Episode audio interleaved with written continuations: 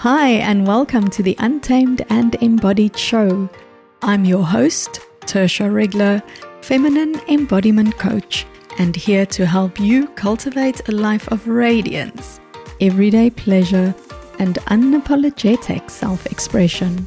Join me every week as I share how you can tap into your feminine flow so you can come home to yourself and live your life from a place of inner freedom and aliveness.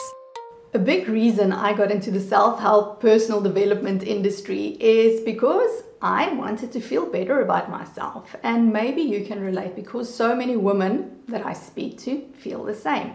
They want to be free to show up as themselves, but they struggle. And that's why I wanted to make this video for you.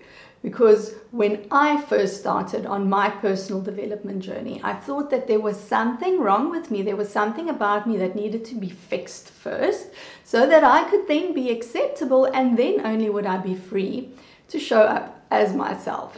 I can tell you it is not true. You are not broken. There is nothing about you that needs to be fixed. So, in today's episode, I want to share with you three keys that will help you overcome your self doubt so that you can feel free to show up as yourself and tap into that confident woman that's already inside of you. So, here are the three keys that I'm going to share with you today. One, create a new narrative. Two, realize that you don't need external validation. And three, get to know yourself and your triggers. There's this old movie of Drew Barrymore and Adam Sandler called 50 First Dates. You may have seen it. Now, in this movie, she has a condition which makes her forget who she is. So she goes to sleep at night, and then when she wakes up, she has to basically start over and learn everything about herself and about her life. And of course, we are the total opposites of that. In order for us to really be able to move in the world, our brains are very efficient and effective in creating a narrative or a story about who we are. We have like a habitual way of being. We have all of these patterns that are on automatic replay, and it just makes it easier for us to get on in the world. Now, of course, if this pattern or this narrative is one that's supporting you, then that's great. But the truth is, for so many of us, this pattern, the habitual way of being, our thinking, can really work against us in so many different areas of our life, whether it's at work where you don't want to speak up for yourself, or whether it's in a relationship where you kind of keep on attracting the same people, or your relationships always end in the same way, or whether it is you trying to change your lifestyle, you're trying to lose weight, for example, but you always go back to your old ways of being. So what we really want to do here is look at how can we begin to create a new narrative for ourselves? How can we create a narrative that really supports us to embody and be this confident person that is already inside of us and i think this is a key point is also to begin with the belief that it is possible for anyone to really cultivate this confidence and to cultivate this this deep sense of self-worth which i'll be speaking about in the next section all right so just coming back to how do we begin to create a new narrative. And I feel a good entry point into this is to begin to examine the voices in your head. So, part of this narrative is that we have a constant flow of conversation that's happening in our head. And I see this as two different components. So, self talk is really the way in which you relate to yourself, it's the way that you basically speak to yourself. And often we can be quite harsh with ourselves. We can be quite nasty with ourselves if we aren't happy with the things that we've done, or we put ourselves into a shame storm, or we feel guilty, and then we can be quite, quite strict with ourselves. What we want to begin to develop as part of creating that new narrative is also to practice how to speak more compassionately. So, to change your self talk from being um, very dictatorial and strict into something that's more, or into a way that is softer, more gentle, and more compassionate. Another aspect of this is our inner critic. So we all have an inner critic, and Our inner critic serves the purpose of keeping us um, on the right road, so to speak. So it serves the purpose of protecting us, of keeping us safe, of moving forwards towards our goals. But sometimes our inner critic can become toxic. So, a practice that I can suggest to you here, if you are someone who struggles in particular with a very toxic inner critic, is the next time that you are in a shame storm, or the next time that that inner critic is really breaking you down, is to become aware of where in your in your mind or in the space around you where do you notice this voice of the inner critic? Where is it coming from? Is it coming from inside of you? Is it coming from outside of you? Is it speaking towards you? Is it speaking inside of you? Does it sound like someone you know? Is it your own voice? Is it maybe the voice of a parent?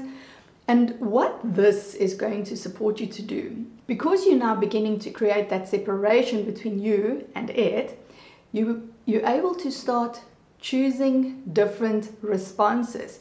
You're able to start challenging your inner critic. And I think this is such a powerful practice. As you begin to create that distinction, you can now really choose Am I going to believe this? Is this really true? Can I challenge this? Where is the evidence of this in my life that this is always true? And so you can begin to create that new narrative for yourself. The second key is that you don't need external validation. And this is this is a really challenging thing to work with for many women. Partly, I think, because we've been hardwired to get that validation and that proof that we are part of the tribe and that we fit in. we it's been hardwired into us.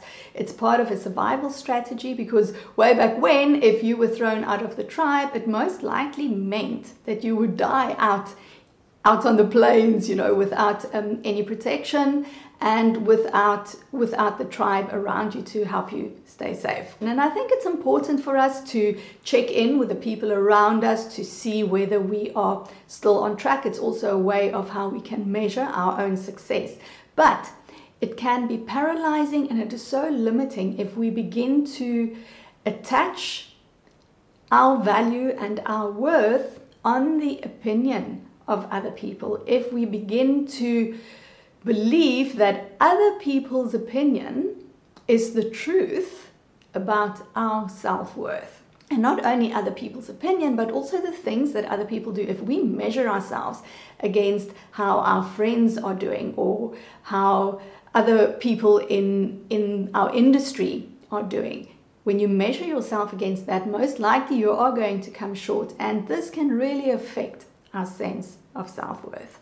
So instead of letting others inform you about who you are and about what you are worth, you want to find the deeply rooted sense of worth in your own being. I want to teach you now about a model that I use, and this is a model that's really designed to get you closer to your own truth, to connect you with your own authentic self, and it's going to give you the reassurance that you need from yourself so that you don't look for that reassurance in the outside world and in your performances and into your and your external successes but you really begin to reparent yourself take care of your inner child really make her feel safe your inner girl and let me take you now through this model that I use. So there are three elements to this, and this is in no particular order. You can really start on any area, but the one feeds into the other. So the first one is devotion. Devotion is where you commit to beginning to change your narrative, to create a narrative that's more supportive to you. Devotion is that you are going to apply yourself to creating new neural pathways, to breaking those habits and the patterns that don't support you anymore, and to really fight for yourself Fight for your own worthiness and fight for your own well being. Self intimacy is another leg in this pillar. And to me, self intimacy means that you become honest with yourself. There are many things that we lie to ourselves about in an attempt to protect ourselves. Sometimes our inner critic makes us lie to ourselves. And really, what self intimacy asks of you is to become really honest with yourself, to be in integrity and to be your word. So, self intimacy also means that we begin to really accept all parts of ourselves, you know, whether those are things that you've been told are shameful, things about yourself that you don't really like and that you wish were different. So instead of trying to fix yourself, instead of waiting for something to change before you can begin to love and accept yourself, you really become intimate with all parts of yourself and you hold them with compassion, with tenderness, and vulnerability. And this leads to personal liberation, which is the third pillar in my little model.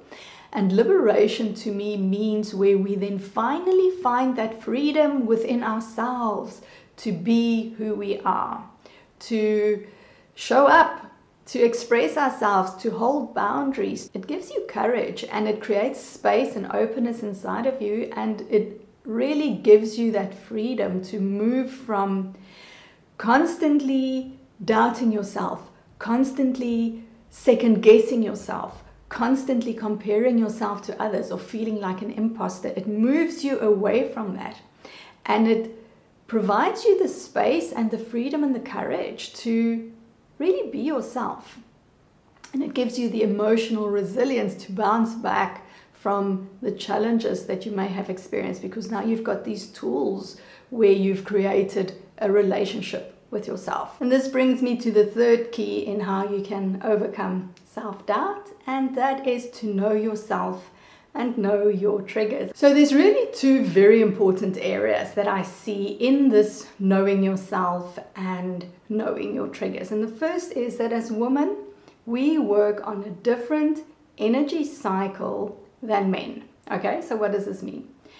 By and large, our world runs on a 24 hour, seven days a week, 365 days a year clock. So it is a very linear timeline where we are expected to always be at a constant level of output, a constant level of capacity, availability, and productivity. And as women, our energy cycles, our own natural energy cycles, simply don't work like that. We work on average on a, let's call it a 28 day cycle, that's the average that they use. So, in this 28 day cycle, you're going to find that your energy builds up, it peaks, and then it starts descending again, and then you'll have no energy. This is really a time of reflection and rest, and then you'll find that your energy starts growing again, and then you peak, and then it starts going down again. So, this is the natural cycle that we go through, and it's directly linked to our menstrual cycle. So, if you are a woman who still bleeds, and you don't yet track your menstrual cycle, then it's a very good idea to start doing that simply because you will be able to directly correlate your ability to be productive and to you know be on form and be very expressive or those times where you feel more turned inward introspective and withdrawn you can directly relate that to where you are in your menstrual cycle. So I feel that for for you, when you're able to kind of link your own energy and your own capacity to where you are in your cycle, it is so empowering. It's also very empowering, and this this is what happened to me is when I discovered that my inner critic is not on all the time, but there are certain times when its voice was stronger and louder that had to do with where I was in my cycle. And for me, that was a very liberating and empowering realization because it now, you know, gave me an opportunity to, to start relating differently to my inner critic. A second part in terms of knowing yourself has to do especially with how sensitive we are to external and internal triggers. So I know that most of you watching this are highly sensitive, like me, highly sensitive women. Our nervous systems have been designed, for whatever reason, they have been designed to be hyper alert and hyperactive. And there's nothing that you can do that's going to change that about your nervous system. And if you are going to be in high, super high alert the whole time. You can imagine the pressure and the stress that it's going to put on you, that it's going to put on your mindset, that it's going to put just on your overall attitude, demeanor, and how you move in the world. So you want to find a way to work with the fact that you have a highly reactive, overactive, and responsive nervous system. And self knowledge in terms of what your triggers are are so powerful here. If you know, for example, that you don't do well if you don't get enough sleep or you don't have regular meals or if you are surrounded by too many lights or noise. If you know that this upsets you and Im- gives you an imbalance or it, it makes you, you feel on the defensive or it puts you into survival mode, then of course you can begin to set up your life in such a way, start planning and start taking action away where those things are taken into account. So you're not going to make big decisions or have those important conversations if you have been affected by those triggers. I know what happens to me is if I don't get enough sleep, then I struggle to make decisions. I disconnect easily from my body and I feel sad about everything. So I get really emotional and I cry at the drop of a hat. And when I'm in such a state, I'm not able to be a good parent or a good wife or a good coach or anything like that because I am not well resourced and well nourished. So I know what my triggers are and I work with them instead of working against them. And again, this is such an empowering view to have because instead of your triggers being a liability, it's just an aspect of who you are. And if you can embrace that and accept that, it gives you the space and the freedom to start making different choices, to start feeling differently, differently about yourself, so that you can start showing up differently and really move with more confidence uh, in the world. I've been living these keys in my life and I can see the biggest change in my emotional resilience and how my inner confidence has expanded. And if that is something that you want for yourself, I'm going to leave a link for you in the description below so that you can book a free discovery call with me and we can chat a little bit about where you are and a way forward. All right, Queens, thanks for tuning in. If you enjoyed this episode, please leave us a review wherever you're listening to it, as it helps more people find us. Thank you so much for joining me today.